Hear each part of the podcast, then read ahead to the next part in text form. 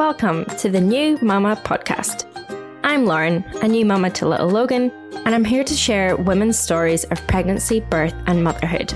Spoiler alert, it's not going to be all sunshine and rainbows. We're talking about the ups and downs of motherhood through raw, vulnerable, no BS conversations because in reality, you can't have a rainbow without a little rain. This podcast is here to be your friend, the friend I'd wish I'd had in my darkest times to remind me that I was not alone. And it's okay to not be okay. We're in this together, and Mama, you got this.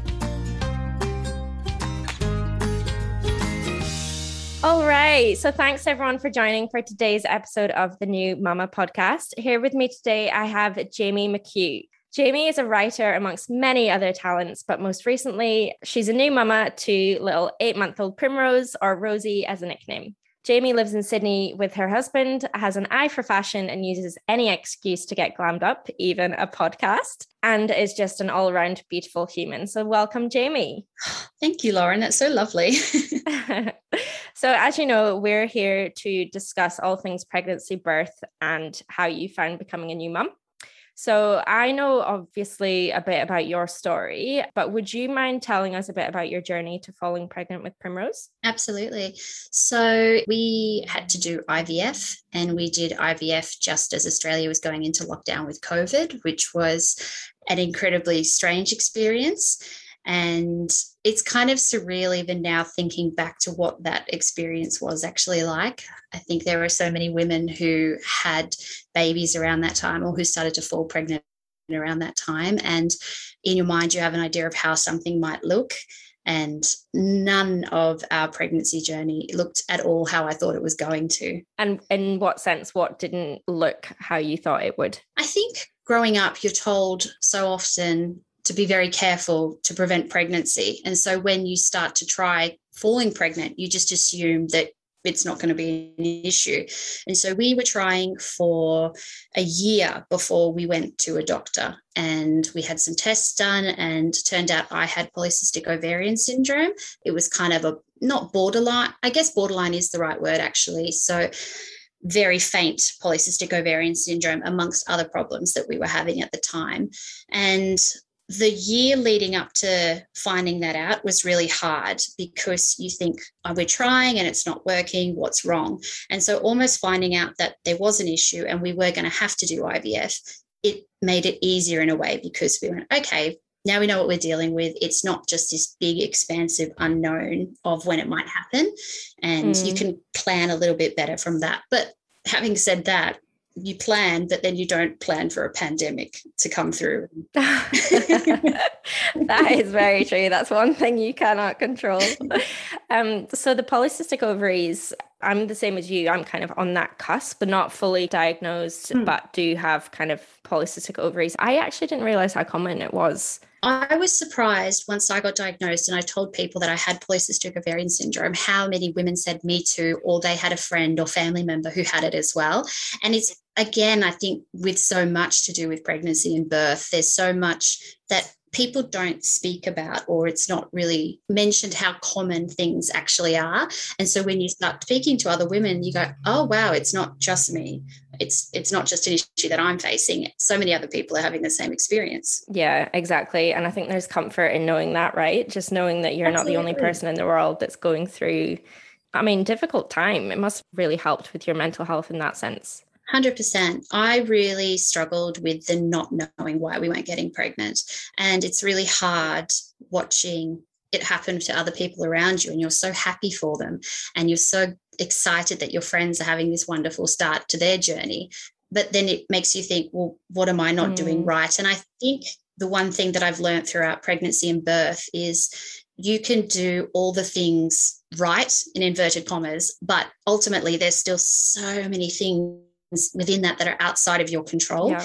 and i think that's been a big lesson for me that even if you put all the work in and you do you know steps a through to z it still might not work. Yeah. Um yeah. So letting go of control has been a huge thing for me. Yeah. And i i find that with speaking to so many mums is that kind of control piece. But through, as you say, through pregnancy and birth, you know, there's things that you can't control, and it, it's it's a real struggle letting go of that. Yeah, absolutely. But to your point around polycystic ovaries being quite common, after kind of hearing about your journey with IVF, I didn't realize how common IVF was, even. Yeah. One of the things that I read was that one in 20 babies were born through IVF in Australia. And, to, you know, to that point, as many as one in eight couples experience infertility which I also didn't realize. I didn't realize that either. Yeah. I mean, as you're saying around, it took you guys a year to then say, okay, let's go and see, you know, if there is anything underlying. Infertility is classed as trying for a year unprotected and can be for various reasons. Yeah. And in our situation, like in my husband and I situation, there were other factors as well. And so it all kind of culminated in needing to do IVF. So I remember when we, once I'd had my test and my husband had had his tests, we sat down with our doctor and they kind of sit you down and go, okay, this is what your options are. And I didn't realize within IVF that there's other options before you get to IVF. Mm. So there's various stages. And the doctor said to us that those other stages won't work based on your situation. You guys need to go straight to IVF. And at the time, it felt a bit big because Mm. Again, you hear all these stories of people having to do so many rounds and the the emotional investment as well as the financial investment. It's scary and it's mm-hmm. it feels really big at the time. But then again, that flip side is we know what we're dealing with now. We have a, a, a, plan, you know, again, that, that plan word in place, and we can work towards something. And so I think we took six months. So once we had that advice, luckily we were in a position where it wasn't time sensitive. And so I know for a lot of other people, that's really hard as well because they say you've got to do IVF and you need to do it quickly. So we were very lucky in that step that we didn't have to to rush like our doctor said to us you know you've got time so so get yourselves ready mm. for this so we took 6 months to kind of prepare ourselves and and save up for for the cost of it as well um, and then we started the egg retrieval in February last year. Again, you hear lots of, of stories about what IVF is like for a lot of women. And I was terrified of how I was going to react to the, the hormones. And I was so lucky. Like I had such a an easy ride compared to what a lot of women go through with the hormones. Like I had fatigue and a bit of a headache and, and that was it. And I, I know a lot of other women don't get that that lucky. So I felt very blessed in that regard. Yeah, that's that's awesome. Yeah. So you said that was what February last year. How did mm-hmm. COVID impact on your journey? So with IVF, you do blood tests every three days just to check where your hormone levels are at. With some cases for IVF, you can do a fresh transfer. So as soon as you've had the embryo created, you can have it transferred immediately. Because of polycystic ovarian syndrome, there's a risk that you may go into shock when all your hormone levels drop suddenly. So for me, it was recommended to have the frozen transfer, which means meant we had to wait. And again, when you do IVF, you can either wait a few months or you can do it in the very next cycle. And my husband and I decided to do it in the very next cycle. I think the first case of COVID hit Australia in January. So at the time, it was very loosely in the background but i think like so many things in the past you think oh it'll there'll be a couple of cases and then it will just go away. It, it won't happen here. It's not going to happen to us. So it wasn't as much of a thought in my mind. It was only really at the beginning of march when it started to ramp up a little bit more. And then things were happening at work where we were having the work at home orders, I think through mid March. And knowing that we had that deadline at the end of March when I was going to have my transfer, mm. and it was everything was kind of running along parallel train tracks. So as COVID started ramping up, we were ramping up towards when I was meant to have my transfer, which was going to be the 30th of March. So, wow. Yeah. Gosh, that's crazy. And then. So, we had the announcement was made by the government on the 25th of March that all elective surgeries were going to be cancelled. And unfortunately, IVF is considered an elective surgery, even though, you know, you don't have a choice. But I remember I had been furloughed from my job maybe two days before that. So I was at home, just kind of like, what do I do? Knowing that this date was coming. And we didn't know what was going to happen because I think the the thinking around the time was Australia might become the next Italy, like with all these cases blowing up. And at that stage, I'm pretty sure the cases were in the hundreds each day, which was really scary. Even just leaving the house to go out to go to the appointments because you feel so protective of of your body because you're so close to this point and in my mind i was like i don't even want to get a flu because that means that i can't have the transfer mm. like i just want to keep myself as healthy as possible without the the other side of covid as well which again i'm sure all pregnant women or people falling pregnant at the time mm. were as well it was just yeah weird time but the government made the announcement around midday. We got a call from our doctor that afternoon saying if you are already in the process of your cycle, then you can finish it. And so we were one of the very lucky ones that they said, yes, you can finish it. So we had our transfer on the 30th of March, and I think elective surgery shut down on the 1st of April. Oh my gosh. that yeah. is the stars aligning right there. Yeah. And in our minds, we were like, look, it's the first transfer. I don't know anyone who's ever had their first transfer work. Let's just give it a go, see what happens. And, you know, if we have to wait until the end of the year to do another transfer, then so be it. But let's just take our chance. As long as we can get the 30th of March, then we'll be okay.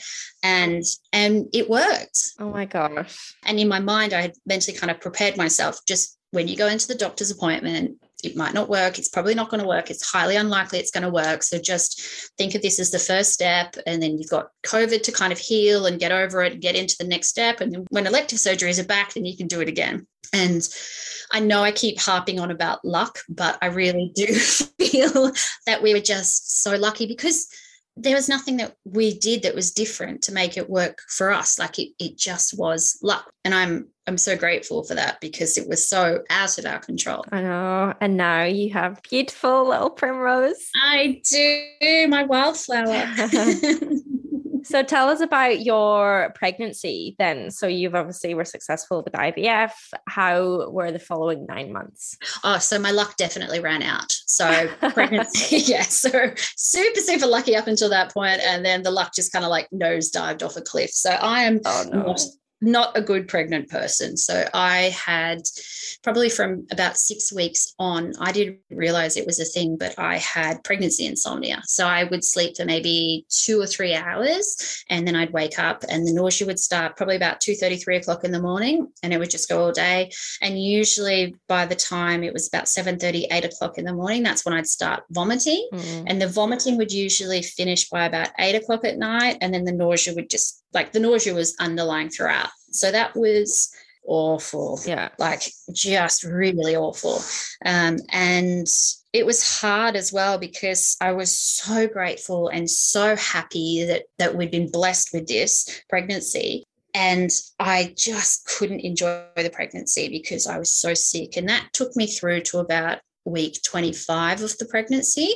And then at that point, I started getting the pelvic pain. So I couldn't sleep on my side. I couldn't roll over at night. Like it was just constant pain in my hips and in my tailbone. It was this kind of like crushing pain. And I went to the physio once a week to kind of deal with that. And I was on medication for the insomnia from, yeah, from six weeks on until Primrose was born. Because when I came off it, even at week 32 to week 33, I was still, the nausea came back as well. You know, and the, the vomiting every like I think my record was four vomits in two hours. Oh, or, gosh. yeah. So it was just, I'm not a good pregnant person yeah, and you know what? I don't think I am either. and part of me just thinks sometimes I used to sit because I was really sick as well. Um, I had hyperemesis, so 41 weeks I was sick. Oof. And I remember just thinking one day, am I just being a drama queen? Like, am I just really not coping as well as other women cope? Or is there something really wrong with me? So I would spend hours on Google kind of trying to find research and information around severe sickness and nausea and kind of how debilitating it is just to feel like I wasn't alone. So I'm sorry that you had to experience that as well. Yeah, it's really hard, isn't it? Because I think, especially at that time, you were alone. Like it wasn't like you could go out and talk to other people and be, or, and even mm. the well meaning people you'd run into in Woolworths or something would be like, oh, you know, it happened to this person I know or that person I know. You didn't, you didn't get to experience that. It was just kind of you on the couch shaking going oh god please just stop. Yeah.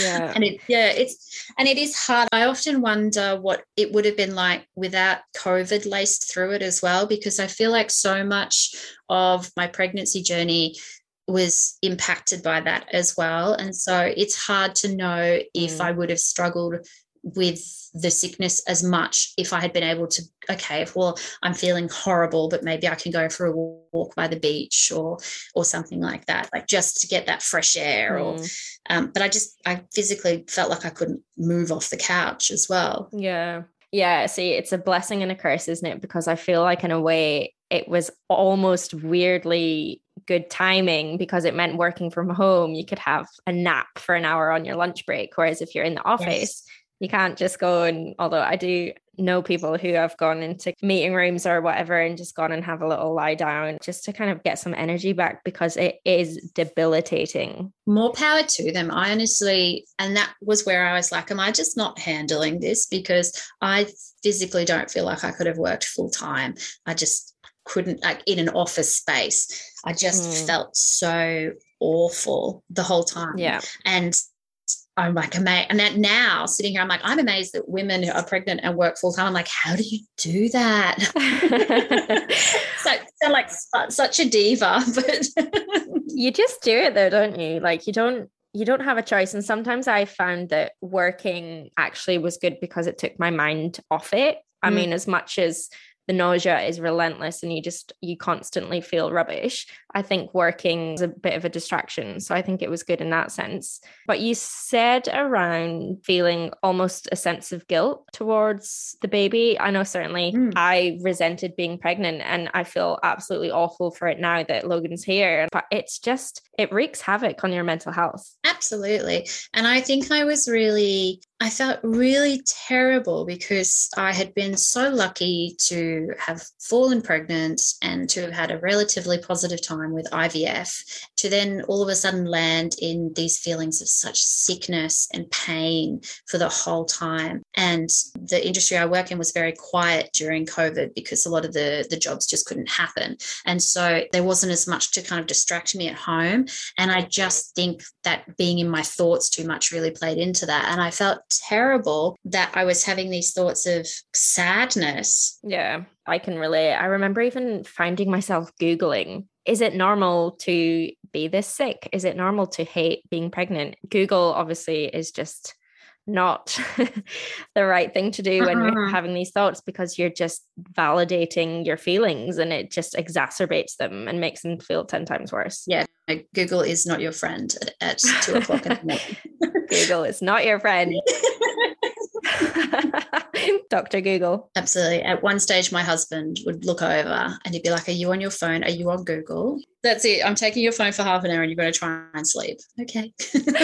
so, obviously, nine months of not the most enjoyable pregnancy. How then was your birth or Primrose's birth? So I feel like that luck ticked back in as well. So it kind of came back around, and um, I had a the best birth that I could possibly have had, and if I had been able to choose what I could have, that's what I would have wanted. And you don't think that you'll ever get to have that. It's just this kind of, oh, I mm. hope I have a nice birth. And, and I feel very grateful that I got to have that. The road to get to it was a bit harder. At, I think, about 35 weeks, I was told that I probably need to have an induction. And that really scared me because you hear bad stories about inductions. So why why did you have to get the induction? So at 35 weeks, or it's probably about 33 weeks, Primrose was tracking small, just under average throughout the entire pregnancy. And um, and then at 33 weeks, she just kind of exploded in size and just grew and grew and grew. And the doctor started, we sent me for more scans just to check size, and she was coming back at the 97th percentile.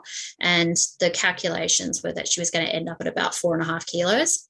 So I had another scan at 37 weeks, and same thing. They said she's like you're getting a big baby and it was always my choice and i always felt really grateful for that that it was a choice that i was given so mm. the obstetrician said very slight but an increased risk of stillbirth for ivf mm. babies who go past 39 weeks which I didn't realize, and that kind of surprised me. And that was probably the bigger part of the decision that we made because even even the slightest chance of that happening was just a little bit too much of a risk for mm. my husband and I. And then the third thing that the obstetrician said to me was that women who do need to have an induction are better off having it before 39 weeks because it leads to less cases of intervention. And I have a scar on my face from my mum's birth where she had um, forceps and they kind of went into my face as a baby.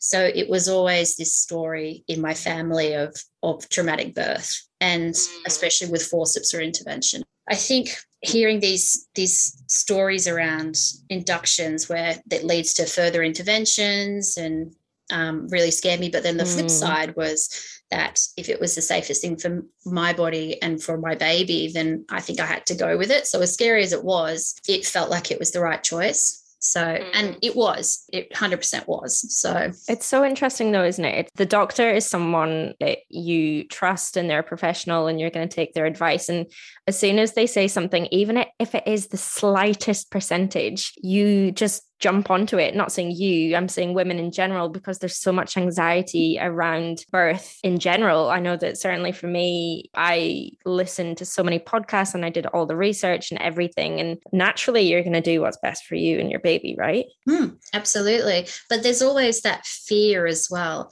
I really had to look for positive induction stories, which scared me to begin with the fact that I actually had to look for them because mm. and I think it's wonderful that so many women are given space to talk about the horrible induction stories that they have and I think that's important but I also think it's important that there are other positive induction stories put out there as well so that yes women who have a negative experience are given the space to be able to talk about that and grieve and go through that but there's also the side where there are positive experiences as well. So it can be a nice way to give birth because I think in my mind it meant that I was going to to lose control if I had an induction because there would just be intervention after intervention. Yeah, I know what you mean. And to the point around your mum, so your birth, that having happened in your family yes. so close to home, literally is going to play on your mind too. So it's just interesting how past experiences play into your birth experience as well. So I have a few women in my family who've had very traumatic birth experiences.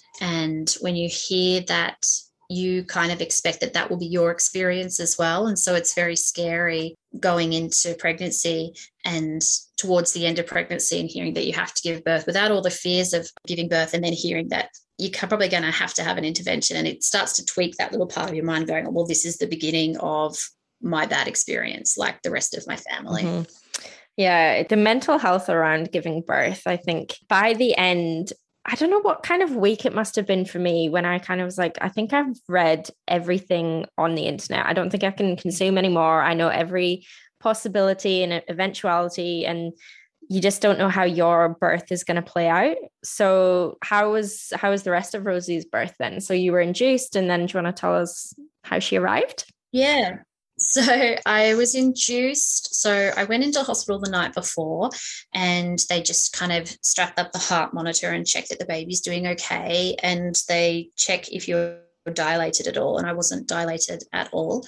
And so they kind of apply a gel to start softening everything for birth. And then the next morning, I was probably about six or seven o'clock in the morning, I was taken through to the delivery suite. And then at about 8.30 my waters were broken and because i think i had dilated like maybe a centimeter and the oxytocin drip was connected up and yeah, about three hours, 45, 50 minutes later, Rosie was born. Ah, three hours, 45 minutes. Yeah. That's amazing. But I mean, luck. It was all luck.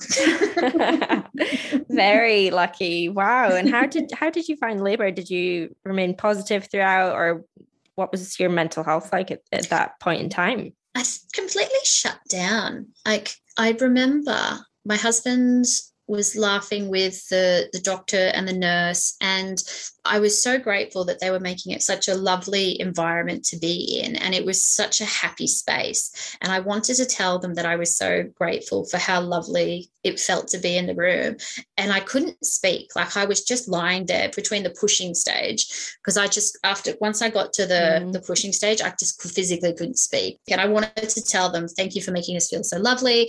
But I, I couldn't. Like I was just animalistic, just doing what I had to do. It's the thought that counts, Jamie. That's it. I'll tell I'll tell everyone afterwards, but I'm literally just lying here. I can't move or speak, but just do what I have to do. And I think that surprised that surprised me that it was like another part of my brain took over. Yeah, I think it does though. And that as you say, the animalistic side of you, it does take over. And I remember I didn't say anything at all either. I was just so in that zone. And I'd kind of warned Matt about that beforehand because I am quite introverted anyway. So I get my energy from within. So when I was in the zone, I said to Matt, I said, be prepared because I'm probably not going to speak to you and don't take it personally. And he was like, oh, no, no, it's fine. And I just didn't. It's just amazing how your body just takes over. Mm, absolutely. I did not expect that at all. But I guess nothing can really prepare you for it because it's not an experience or feeling you've ever felt either.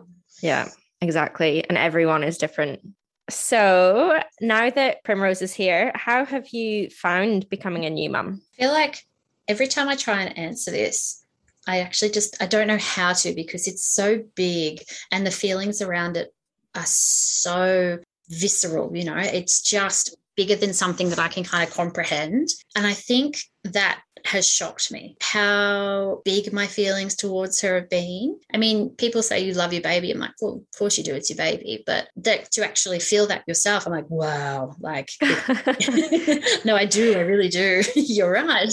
Yeah. um, that's been really shocking. I mean, I think there are times where some days are so much better than other days. And some days I'm like, this is the best thing I've ever done. And I just, I couldn't love this baby more. And then other days I'm just, I'm so tired and so touched out. And I still love her to death, but I'm like, I just need to have a little lie down mm. or a shower for 15 minutes and not, not be touched. Like it's that touched out part, which is hard. Yeah, I completely agree. And I think, I think it's hard for the partners as well because they get home from work or they've been out and they come home and they just want a hug. They just want to say hello. And you're just like, I cannot, just don't touch me, don't come near me. And it's not personal, but I mean, you have a dog as well, right? And it's like, if it's not the baby, then it's the dog. Yes. And then if it's not the dog, it's the husband or the partner or whoever. And it's just, it's very overwhelming. And that was something I didn't expect. Yeah.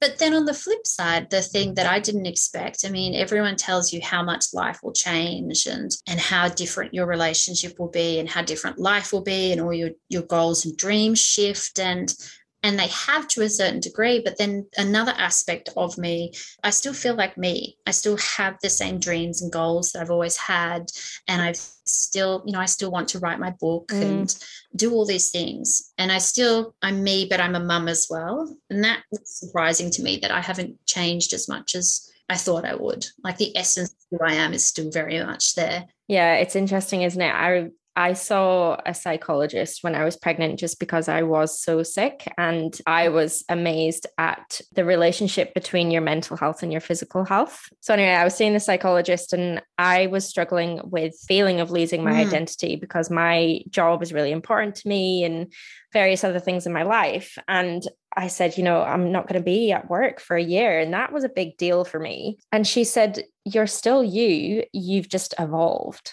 And I think that really stuck with me. Yeah, I like that actually. It is.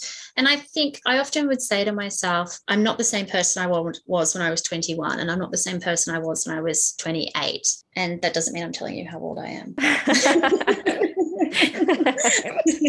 but that's the thing. There's there's versions of myself that are no longer there and I've changed and I've grown.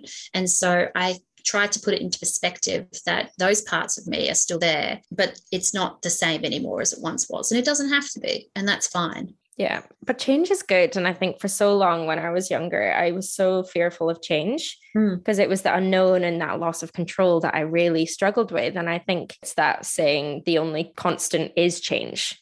And you have to be growing and evolving mm. to be the best version of yourself. And now you are a mum, and that is amazing. Yeah, which still blows my mind that someone like relies on me for food and safety and love and that's one thing I, I, adore about being a mum like seeing her face look up at me with just such pure joy and happiness when i walk into a room it that part blows me away i think the most out of anything it's just being the center of someone's world. And as yeah. much as as much love as you can find in the world there's yeah there's nothing like it.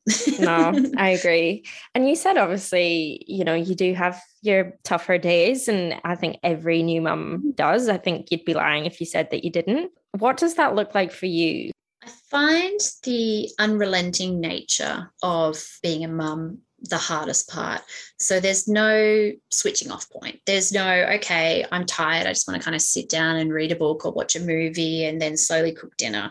Primrose doesn't care. It's not on her schedule. So, you know, she wants cuddles, she wants love now. So that part I found really hard, like losing the autonomy that you once had over your life and the decisions you made. But then the part that I love about that as well is the fact that it makes me want to be better for her as well. So it pushes me to to try harder and go, okay, as hard as as hard as I'm finding it, I want to show up for her and, and be the the mum that she wants me or needs me to be. Practicing patience when perhaps I wasn't as patient as I could have been in the past. Now I I have to be. So it pushes me to to try and be a better version of myself. Yeah. And being the best version of yourself, is that kind of what's driven you to finish your book?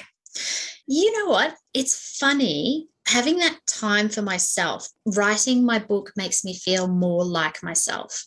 So I think it's really easy to get bogged down mm. in the day to day living of being a mum. And there's always that mental list of what you need to be doing next. And it's so hard to switch off. And even having 20 minutes a day to write my book, it's it's me time you know, and even if I have to do it when Primrose is napping on me or I'm sitting in her room while she's in the cot, which very rarely happens, but you know, those those little moments for my myself, that's the break that I sometimes need so that I can go back and be her mum. It's that mental refresh. Yeah. So I still feel like myself and I still feel like I haven't completely lost myself in the title of being a mum. Yeah. Yeah. I completely know what you mean. It's interesting, isn't it? Because things like taking a shower, I didn't realize how much of a luxury it was to take a shower and not think you're hearing crying every two minutes. So when Matt's home and I say, right, I'm going for a shower and I must be using so much water. This is terrible. But you kind of just sit in there and you're like really washing your hair and you're really washing your body. And it's just a luxury, isn't it?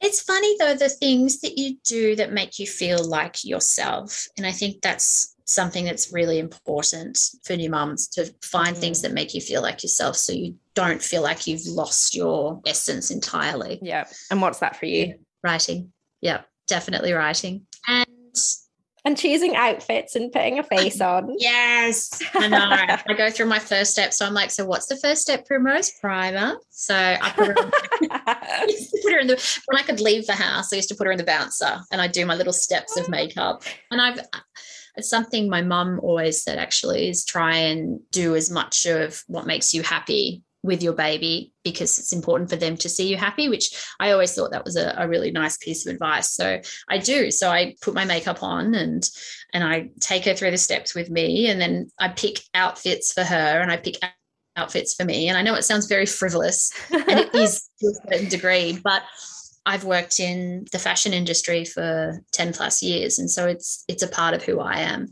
and it's a part of what makes me happy and so I get to share that a little bit with her as well. Yeah, that is beautiful. And do you have matching outfits? We had matching pajamas, but she's grown out of them. Oh no. I know, I know. But then I'm like, is it too far to have matching outfits? I don't know. no, I don't think so. No, I don't think so either. Matt loves a flannel. He is the typical flannel kind of Vans Australian. And that was the first piece of clothing Matt's best friend bought him. His sister, so Logan's auntie, bought Logan. He now has three pairs of Vans, not that he can wear any of them, and a pair of the exact same Ray Bans that Matt has. So I just feel like Logan is just going to be a mini Matt. And I think that is the cutest thing. It's adorable. It's so cute. But I think even as as parents, so much of what you choose for your child as a baby is their taste. And I know at some stage when she's going to be able to start speaking, she'll pick her outfits and it'll be totally different to something that I would have selected. And so I think that'll be the next challenge is letting go of what I want and kind of giving her space to do what she wants as well. So yeah. yeah. But I feel like you will give her that because you're a creative and I feel like you'll want her to be her own person. And I don't I, I think you'll be fantastic at that. Thank you. My um my husband and I were talking about the the traits that we we kind of want to let her nourish her own and that's one of them, you know, being her own person. Yeah, those conversations are so funny because Matt and I are like chalk and cheese. I mean, they say opposites attract, but we could not be any different. And I just really wonder what Logan's going to be like when he's older. As they start to grow, you start to see little pieces of their personality come out, and you're like, oh, you're like me in that sense because you're doing X, Y, and Z. And not that it's a competition, but I feel like I had the worst pregnancy with Logan for nine months. He came out looking exactly like Matt. I'm like, give me something. it's funny, isn't it? How different things are. So my mum says that I was very much a baby you could just take anywhere, sit anywhere, like was just happy to chill. Whereas Primrose, you know, she's trying to climb up things, or her favorite game is throwing herself off the back of her little baby lounge at the moment. Oh, no. You know, she's crawling and standing up, and and she's so different to me already. She just has this gun ho energy, like ready to go. And that that wasn't me as a child at all. So it's already really interesting seeing her personality and how different it is to me at the same age as well. Keeps you on your toes for sure. Oh God, yeah. so you've already mentioned a couple pieces of advice, but as a final question, is there one last piece of advice that you'd like to leave any new mamas listening with? Uh, I always feel like giving advice is just such a double edged sword. But it's not unsolicited because I've asked for That's it. That's true. That's true. Yes, that is very true. I think my biggest piece of advice is when you're told follow your instinct, it's really sometimes hard to do that if your instinct is what is different to what the the standard norm is for that. So a lot of the time i would be told follow your instinct mm. but it would be very different to what say nurses would say about sleep or things like that. So that was really hard to be like follow your instincts but your instincts on this situation seem to be wrong so do it this way instead I was like, well, okay, that's not really instinct then, is it? But yeah. follow your instincts, but within these boundaries. Yes, that's exactly it. And so I found it really hard. Again, like, you know, up on Google going, what am I doing wrong? How do I fix this? When going, well, maybe this is what works best for my family and for my baby and for, for me. So I guess my advice would be that it is really hard to, to follow your instinct, but ultimately there's so much less pressure to put on yourself if you follow how you're feeling. And everyone is going to do things differently because everyone is different and they have different babies. So don't compare. Just go, if this is what you feel is best for you and your family and your baby, do that and back yourself because it's really hard to back yourself. Nailed it. That is such good advice. Maybe I should change that last question. Yeah. Maybe it should not say advice because everyone harps on about unsolicited advice. you might say something that another mum might completely agree with and think, you know what? My gut says one thing and you know someone else or Google's saying another thing. I should go with my gut. And I think that's a really important message. Mm, it's hard to do. I mean, it's so much easier said than done. You know, when you're in the throes of desperation, Googling things at Lord knows what hour. But ultimately, I think that's what I found now. And I think looking back on the last eight months, I probably would have been a little bit kinder to myself in those moments rather than going, well, you must be doing it wrong. Not ultimately going to that place. Yeah. And I think that's the great thing about having mothers groups, isn't it? Because, you know, at mm-hmm. those 3 a.m. feeds, you can see which of the mothers groups online. You can send a message going, I'm feeding at this time. How are you going? Blah, blah, blah. And it's through sharing your struggles and speaking to others about their experiences, you might say, Oh, actually, your gut instinct is the same as mine. That gives me reassurance in knowing that what I'm doing is okay. And it mm. might not be aligned to what a doctor has said or a lactation consultant or anything like that. I mean, obviously, if it's something medical, I say follow the professionals. If it's something that is personal choice, I feel like that's when your gut instinct's right. Absolutely. I can't express how grateful I am for all of the mum friends that I have made since becoming a mum. And a mum friend just doesn't seem like the right word because it's more just the friendships I have made since becoming a mum because it's so easy to think I'm doing this wrong and my baby and I are struggling and no one else is struggling. Everyone else has got it under control. And then camaraderie in that. And it makes you feel like you're not doing the wrong thing because I think so much pressure comes. You just want to be yeah. the best that you can be for your baby. But I've put a lot of pressure on myself to try and be doing what Primrose needs and, and how can I be the best for her. And sometimes I think I've been too hard on myself and thinking that I'm I'm failing her. But it's nice to have friends that you can talk to and they go, no, look, I'm struggling with this too, or this is how I've I've found that it works for us. Maybe you could try this too. There's um camaraderie in that. And I've loved having that. Yeah, absolutely. So final piece of advice, go with your gut and find a kick-ass mothers group Yes. Get really good ladies around you. Absolutely. Well, thank you so much, Jamie. I've thoroughly enjoyed this chat. I can honestly spend hours talking to you, Aww. but I appreciate you being so open and vulnerable and sharing your story. And hopefully, some of the listeners will be able to benefit from that. So, thank you. Thanks, Lauren. It's been wonderful. Thanks for listening to the New Mama podcast. Be sure to hit subscribe to hear future episodes or share with a friend. Otherwise, if you'd like to share your story, send me a DM via Instagram at New Mama Podcast. And remember, it's okay to not be okay. We're in this together, and Mama, you got this.